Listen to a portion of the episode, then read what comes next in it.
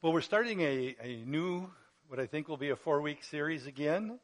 Uh, this one is going to be a little different than many that I've ever went through, but I think it's very appropriate for the days that we're living in, and it's actually very appropriate for all of us as human beings. The, the series itself is called Margin. Margin. The part I really like of the title of the series is Leaving Room for God to Work. Leaving Room for the Lord to Work. And the title of this particular message, I've called it, you know, a thief called anxiety. Thief called anxiety. I could have used the word, but the word worry there, but anxiety is a, a whole nother level beyond worry.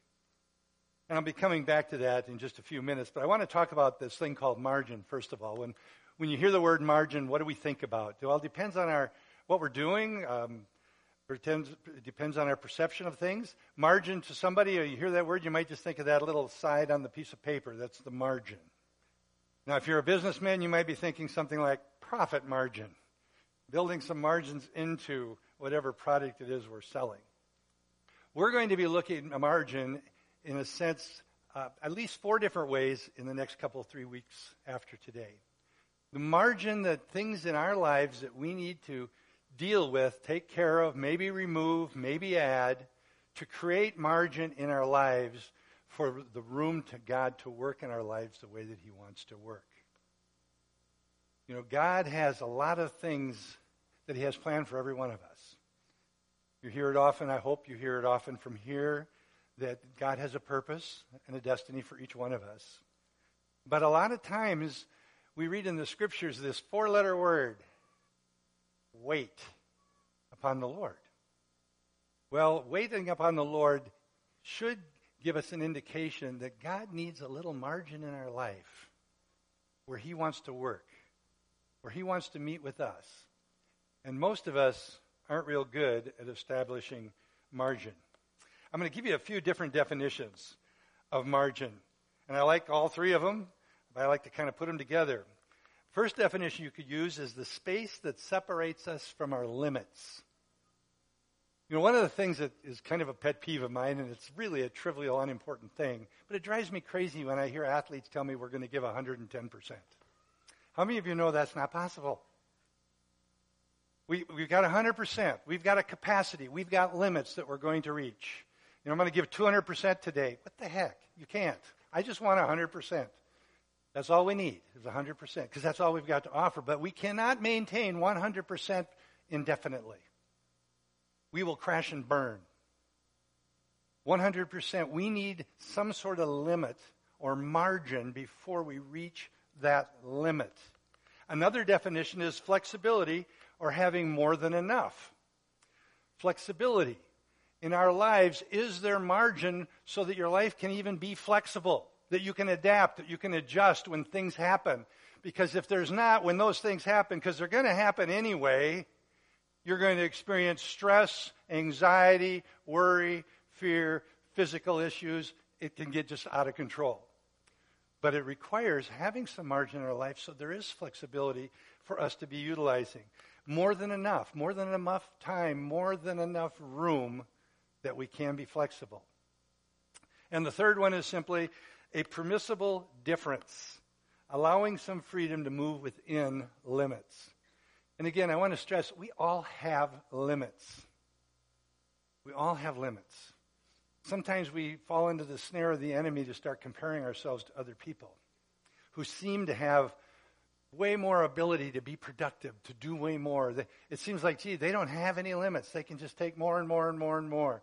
No, no one's that way. But we're all built differently. And we all do have different limits, different capacities. That's the way God created us. We need to understand that. We can't start comparing ourselves to other people. Because when we create margin in our life, there is a little more freedom. Freedom because it removes pressure. It removes stress. It can remove tension, knowing that there is some room for us to be flexible. Margin in our lives as human beings are really, really important. And frankly, I know a lot of us, D personalities, A personalities, depending what test you take, Man, we are, we're just, what do you do when you look at your calendar? Figure out what else you can put in it. Somebody calls me and says, I need to come in and see you. When can I come? You look at your calendar and you say, well, it doesn't matter. There's no room, but we got to put it in here somewhere. We all have this tendency to stick more stuff in. Part of our culture in a great way. We don't want to forget about that thing called margin in our life. God created us with that need. Next week, Casey's going to be speaking about one of the areas in our lives we need margin called Sabbath. God's idea. I want you to know guess what He created first? People are Sabbath. People. And He created it for people. He knows we need margin in a lot of areas of our life. And He wants us to create margin. Now, I'll talk about time in just a minute, but don't hear me wrong. You can't create time. Only God is in charge of that.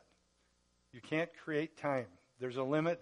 We all, every single one of us on this earth, have a finite amount of time that we're going to be on this earth.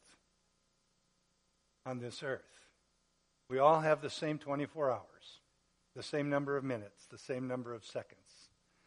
We can't create more of it, but we have the ability to create margin within that time. And that's what I'm going to be focusing on primarily today. We're going to be focusing in these four weeks, creating margin so that we can really refocus and have rest. We're going to create margin in the area, of talk about creating margin in the area of our finances. Wouldn't you love to have a little margin in your finances? Creating margins through our spiritual disciplines. One of the best ways to create margin is through our spiritual disciplines. What are spiritual disciplines? Prayer, reading the Word, spending time meditating with the Lord, our spiritual disciplines, create margin. And the one I'm going to be talking about today is creating margins by not allowing a thief to steal your margin. The thief called anxiety, worry, fear. As Christians, we should know that those things are totally worthless totally pointless. They accomplish nothing. And yet we spend so much time in that state of anxiety. You know, and it's it's timely, you know, the things we've been, went through through that whole COVID thing, lots of fear, lots of worry, lots of anxiety. But our world is filled with chaos. It's filled with confusion. It's filled with things that if we want to focus on those things, even if we have some free time, our mind will go to that. Has a tendency, and when we go there, all of a sudden, God, you just feel anxiety, maybe even a tightness in your chest. It just can overwhelm you if we allow it. So I'm going to talk a little bit first about freedom that's found in our margins. To really have a freedom in our daily lives, we have margin. How much margin do you intentionally create? Now, I got to tell you, I'm preaching to me probably more than almost anybody else in here. I am not good at setting aside margin and making sure that that margin remains available for the God to speak to my life, speak into my life, reveal himself to me, draw him closer to me. I have a tendency to fill it up. Starts out, it looks good. How's your calendar? It looks great. I don't have much in there all next week. By the end of the week, it's so full. Sound familiar to anybody else? We do these things. We need time. Time. And again, I can't stress enough, even in the title, that, that it really leaves room for God to work when we set aside time intentionally. When there's no margin, and I mentioned this already, but it has an impact on us even physiologically it has an impact. It, it begins to create stress. It can lead to oppression and depression. It can lead to even greater physical ailments that started in this reality that we had no margin in our life and anxiety is filling it in and taking up all of our extra time, our extra thoughts, all the things that really they're pointless. And the reality is, you know, and when you when you say these things, sometimes Now, there, there is a, well, let me back up. There is a, if, a worry, I guess, if you want to call it that, that I would rather call it concern. There is something that God put in us that we might call worry, but it's a concern. It's not something that overwhelms us. It's not something that steals all of our attention, but it creates a healthy concern for whatever that thing is. That's not the worry I'm talking about. What I'm talking about is the kind of worry and anxiety that starts to consume us. And our focus is not on, not a concern because there's something that we can probably deal with. It's our focus is now filled with worry and anxiety over something we can't do a thing about. But we're going to worry and fret over it anyway. It steals that time that the Lord wants to speak into our lives. And Jesus spends some time talking about worry and anxiety, and so do the apostles. I want us to to look at what Jesus talks about in the section of Scripture found in Matthew chapter 6, verses 25 through 34.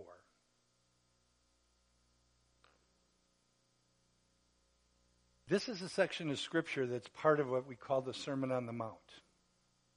Jesus is speaking to people about what they should look like. And he actually, the Beatitudes, what we call the Beatitudes, the blessed are, kind of describe what a Christian should look like, be like. And then he goes on and gives a lot of different instruction. So I want us to just think of this. We're, we're, he's talking to us as believers. Because what he's saying really isn't even possible for an unbeliever. And it's really only possible to a believer by the power of the Holy Spirit.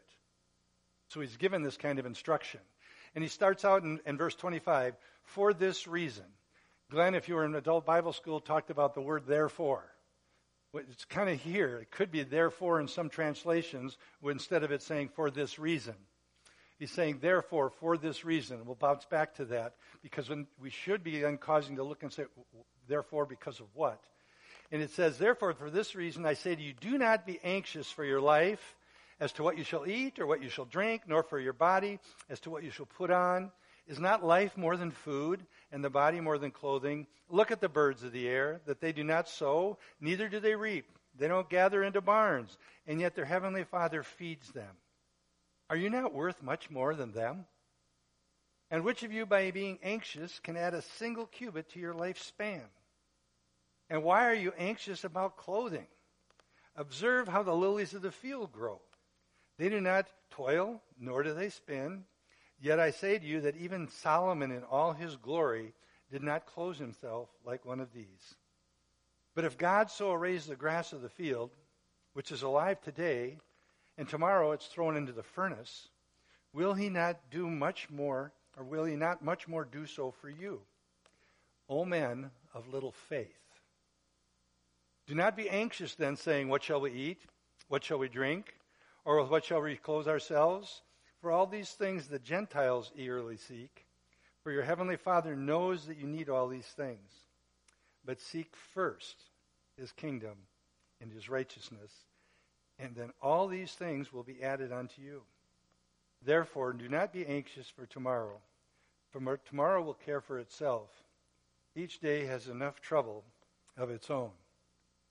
Sometimes I wish you wouldn't have put that last part in there. Each day is going to have trouble, church. What are you going to do with it? I think I'll spend all day today worrying about it because it might happen tomorrow. As I said, this is uh, his Sermon on the Mount. Instructions for us. What if? Have you ever played the what if game? You may not have called it the what if game, but we've all thought these kinds of things and said these kinds of things. What if? So when I first thought of that, I said, what if what if an Adam and Eve hadn't eaten that stupid fruit? Cow. What if my body never got old? Or at least it took longer than a few years. What if? What if there was no wars ever again? What if? What, what if? There's no poverty and no hunger anywhere on the planet. What if I'd have bought high, whoops, bought low and sold high instead of buying high and selling low. What if? What if pigs could fly? No, I, I was really going to say, what if I could fly? You know, we, we play this game and we, we go through these thoughts sometimes, and I'm not saying there's anything wrong with them, but you know what? The moments or the impact or the, even the joy that they might bring or the conversations they might start only last for a few minutes. Because I'm not going to change reality by the what ifs. It's not going to happen. Now, on the flip side of that, anxiety works the same way, only it will stick around a lot longer. What if? What if how our mind goes to the worst things that could possibly happen, and in all likelihood are never ever going to happen anyway in our daily lives? Now, when Jesus is giving this message, he's talking about food and he's talking about nice clothes and all these things. But I would like you to think of it in terms of all of the natural material things that we have to deal with on a daily basis. Not just food, not just clothing, because we might have the temptation to sit back and say, well, I don't worry about either of those two things, but boy, oh boy. My finances, boy, they're a mess. My marriage is in big trouble. And we, we take these things and we start worrying about them, thinking about it. And, and if we do the what if and the worst case scenario, I guarantee you, you're going to become a very miserable human being. You're going to be filled with worry, fear, and anxiety. And it's going to control you when we do these things. When we do these things in the negative, it causes us to have stress, obviously. It'll cause us to, to act irrationally. We, we will be doing irrational things that we, why am I doing that? And you may not even have the sense of, at that time to say that, but the person that's impacting will say that. How many times have you been told when you're worried and anxious and just fretting about something, and, and someone will come up and say, Why are you worried about that? You don't even know if it's going to happen. You don't have a clue what's going to happen tomorrow or the next day or the next day. Yeah, but is usually the first two words of your next response. It could. Well, we could get hit by an asteroid. The planet could blow up. I mean, it's almost as is worth as much time worrying about those kinds of things as these things into the future that we have no control over whatsoever. And it can lead us into a place of paralyzing fear. When we go back to the opening words of that section of Scripture, therefore, or for this reason, if you read what Jesus has been talking about, he's been t- talking about money and treasure, storing up treasure in heaven, not treasure on earth, things like that. And, and basically, what he's saying, to, in my mind, is why are you worried about all these things here in the natural, all these material things? Focus on kingdom things. Focus on a relationship with me. Focus on the truth that I'm trying to teach you don't worry about all this other stuff. Now remember, there's some things we need a legitimate concern about. I'm not saying that. But focus on what's important. And he gets to the end of this section of Scripture and he talks that way. And then he goes on and he says, Don't be anxious for life, for this life. Now, you may or may not know that there's different Greek words that are translated as life in our Bible. There's at least three, and there's corresponding words in the Hebrew have basically the same main, meaning. The word here is the first one that you see on there, the psuche, life. Basically, this is talking about being like the animals without a spirit. Now, I could get trouble already with you animal lovers. Your dog may or may not be in heaven when you get there. As far as I'll go. But as far as we can detect as human beings, we don't notice that they have a spirit. Okay? But we could be wrong. That's for the animal lovers. But it's that animal thing. It's just that's it. A base need. What are what are they thinking about? My dog thinks about one thing almost more than anything, and that's called food. And if he sees me carrying a gun, he's thinking hunting. But it doesn't go much beyond that, other than he really likes me no matter what, so I like my dog. But that's the word that's used here. Why are you so concerned or anxious for your life? Another word that's translated life is pneuma. And this is what separates us, as far as we understand, from the animals of the world. That immortal part of us, our spirit, the pneuma, life.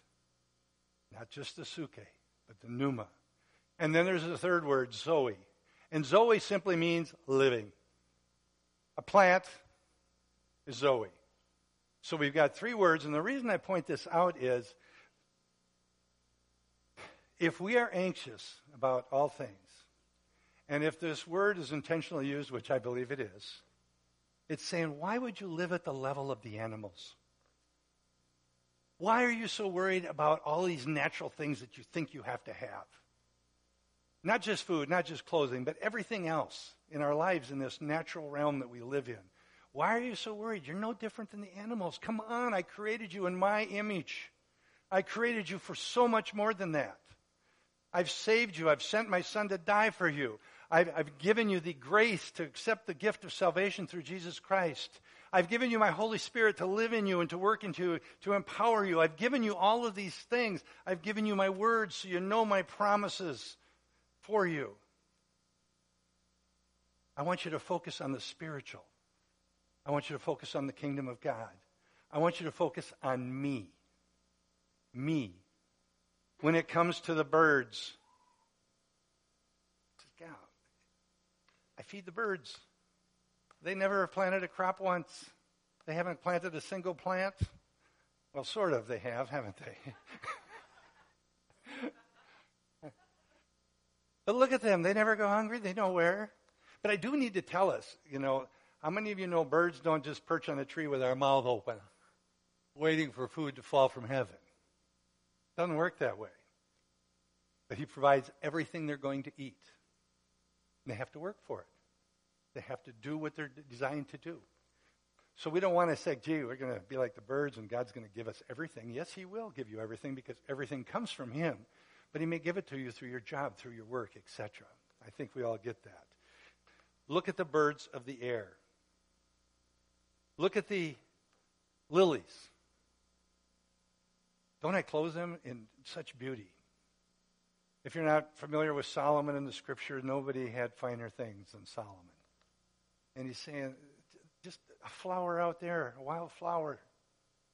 I have designed that flower. It has nothing to do with the flower. It didn't earn it, it didn't deserve it, but I've designed it with this beauty. And if that flower is alive today and dies tomorrow and can be burned for somebody's fuel, you think I don't care about you more than I care about the lilies? What is he challenging us with? Understanding who we are in Christ and who he is as our creator and our savior and our provider. It all is his and it all comes from him one way or another, directly or indirectly. How much more are you worth than the birds? How much more are you worth than flowers, the grasses? How much more are you worth? And, and when, we, when we start to fall into this trap of worry and anxiety, it's sin. It's sin. How can I call it that? Because he tells us not to worry, not to let anxiety overwhelm us. He says, Trust me. Put your trust in me. When that anxiety comes on me and I am worried and concerned in, in this unhealthy way, it's sin. I need to repent of that. Why? Because I'm not trusting in Him to do what He says He's going to do. He has promised me that He will do these things. Whatever it is, whether it's food or clothing, relationships, finances, trust me, is what He's saying. Put your faith, put your trust in me. And when we let anxiety overwhelm us, this is where I come back to making margin in our time. Man, when, when we fall into this snare, it, it, it can not only take up our free time, it'll consume us all day long if we let it, and everything that we're doing. So while we're supposed to be doing everything under the glory of God, we might be fulfilling a task, doing a job, doing work, but we are so filled with anxiety that we've lost our focus completely. Do it as unto the Lord. Be anxious for nothing. Be focused on your spiritual life, focused on being connected to me. And he's making very clear here over and over, and he goes into this, you know, how many of you can add a single cubit to your height or stature? Sometimes it, makes a reference to length of time, depending on your translations. But basically, he's saying what? All that anxiety and worry about what's going to happen down the road is worthless. Worthless for positive things. It's a powerful weapon in the hands of the enemy. It's a tremendous weapon in the hands of the enemy. Because what happens to our faith when we're consumed with anxiety and fear? They don't coexist. There's one or the other is in control. And he's saying, focus on me. Trust me. Build that relationship with me. Build that margin in your life so I have time to accomplish what I want in your life. So you can hear my voice. How many of you, if you've ever fallen into this kind of worry and anxiety, say things like, Boy, I wish I could just hear the Lord in this? Well, there's so much noise there with this anxiety and fear, you aren't going to hear much of anything. At least not from the Lord. We need to quiet ourselves, cut out that time. And then he really, it's kind of like a slap in the face. How many of you think the Lord gives you a slap in the face? Gently with love. And he says this, and you might miss it because he calls them Gentiles. How many of you know what a Gentile often is, is in the Bible? An unbeliever. He says, Why are you acting like the Gentiles? Why are you acting like them? They're living eh, like animals because their spirit is dead. Why are you acting like them? They worry about all that stuff all the time. They don't have me. They don't know me. They can't put their trust and hope and faith in me. Don't live like the unbelievers. Don't live like the animals. Don't be anxious. And he gets specific in verse 33 and 34, where he talks about not worrying about tomorrow. Tomorrow's got enough of its problems. What is he saying? Don't worry about tomorrow because you're going to be overwhelmed by tomorrow's problems. No, that's not what he's saying. He says, Don't be anxious for tomorrow because you can't do a thing about it. And if you can trust me for today, Spend that time with me today. Ask me for what you need today. Spend time with me today. When tomorrow comes, we'll do it again. And we'll get through tomorrow just fine. If you put your trust and faith and hope in me. There's plenty of things. And I think we all know this, but we let ourselves slip into this snare of anxiety and worry. I think we all know that it doesn't do a single bit of good worrying about the worst case scenarios all the time. There's, there's, there's proper management, if you would. Take a business world, for example. We're going to do this. We need to look at what could happen on the positive side, what could happen on the negative side. There's nothing wrong with that. That's just called being good stewards of whatever it is. We can do that but as soon as it starts to turn into fear and anxiety and worry, we need to check ourselves. What should we do? Immediately look to the Lord. Ask Him. Cry out to Him. That may look different for all of us. Spend time in the Word. Maybe it's just spend time in prayer. Maybe it's just trying to silence yourself before God and just hear His voice. He's got this. In the life of a Christian, He's got this. He knows you. He knows me. He created you. He created me. He knows what tomorrow is going to bring. And five years from now, and 20 years from now, He knows we don't have a clue. Turn to Him. There's no sense you and I go out there and borrow tomorrow's troubles for today. It's a lot easier just to give those troubles today to Him. Tomorrow comes, we're going to do it again. He can handle it. Frankly, we can't. We're not wired to. We're not created to. We're created to need Him. And He wants us to understand and know that.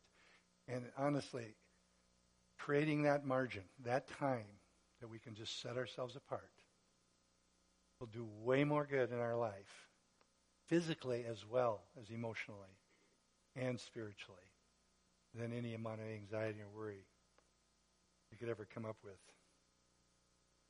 I jokingly slap myself in the face and say, Why pray when I can worry?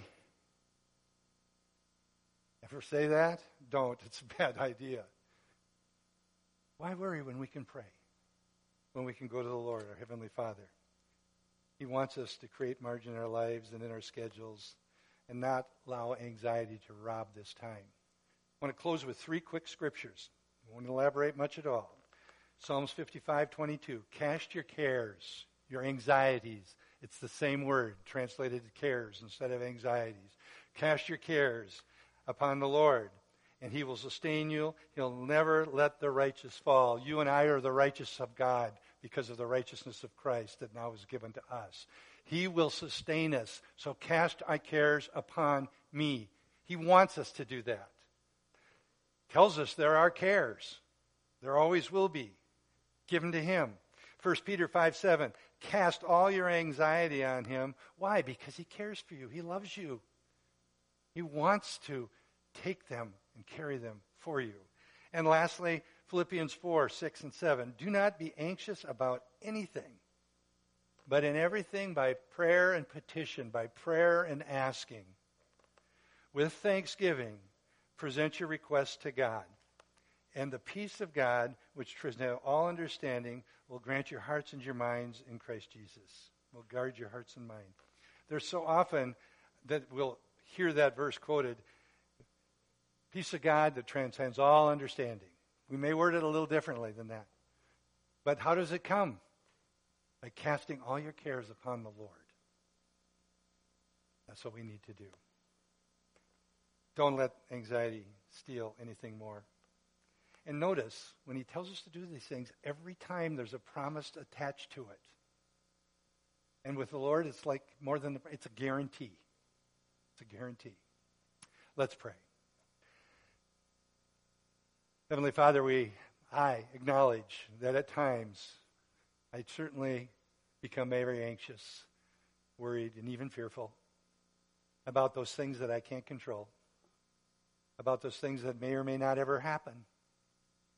Lord, and I just confess that is a lack of faith and trust in you.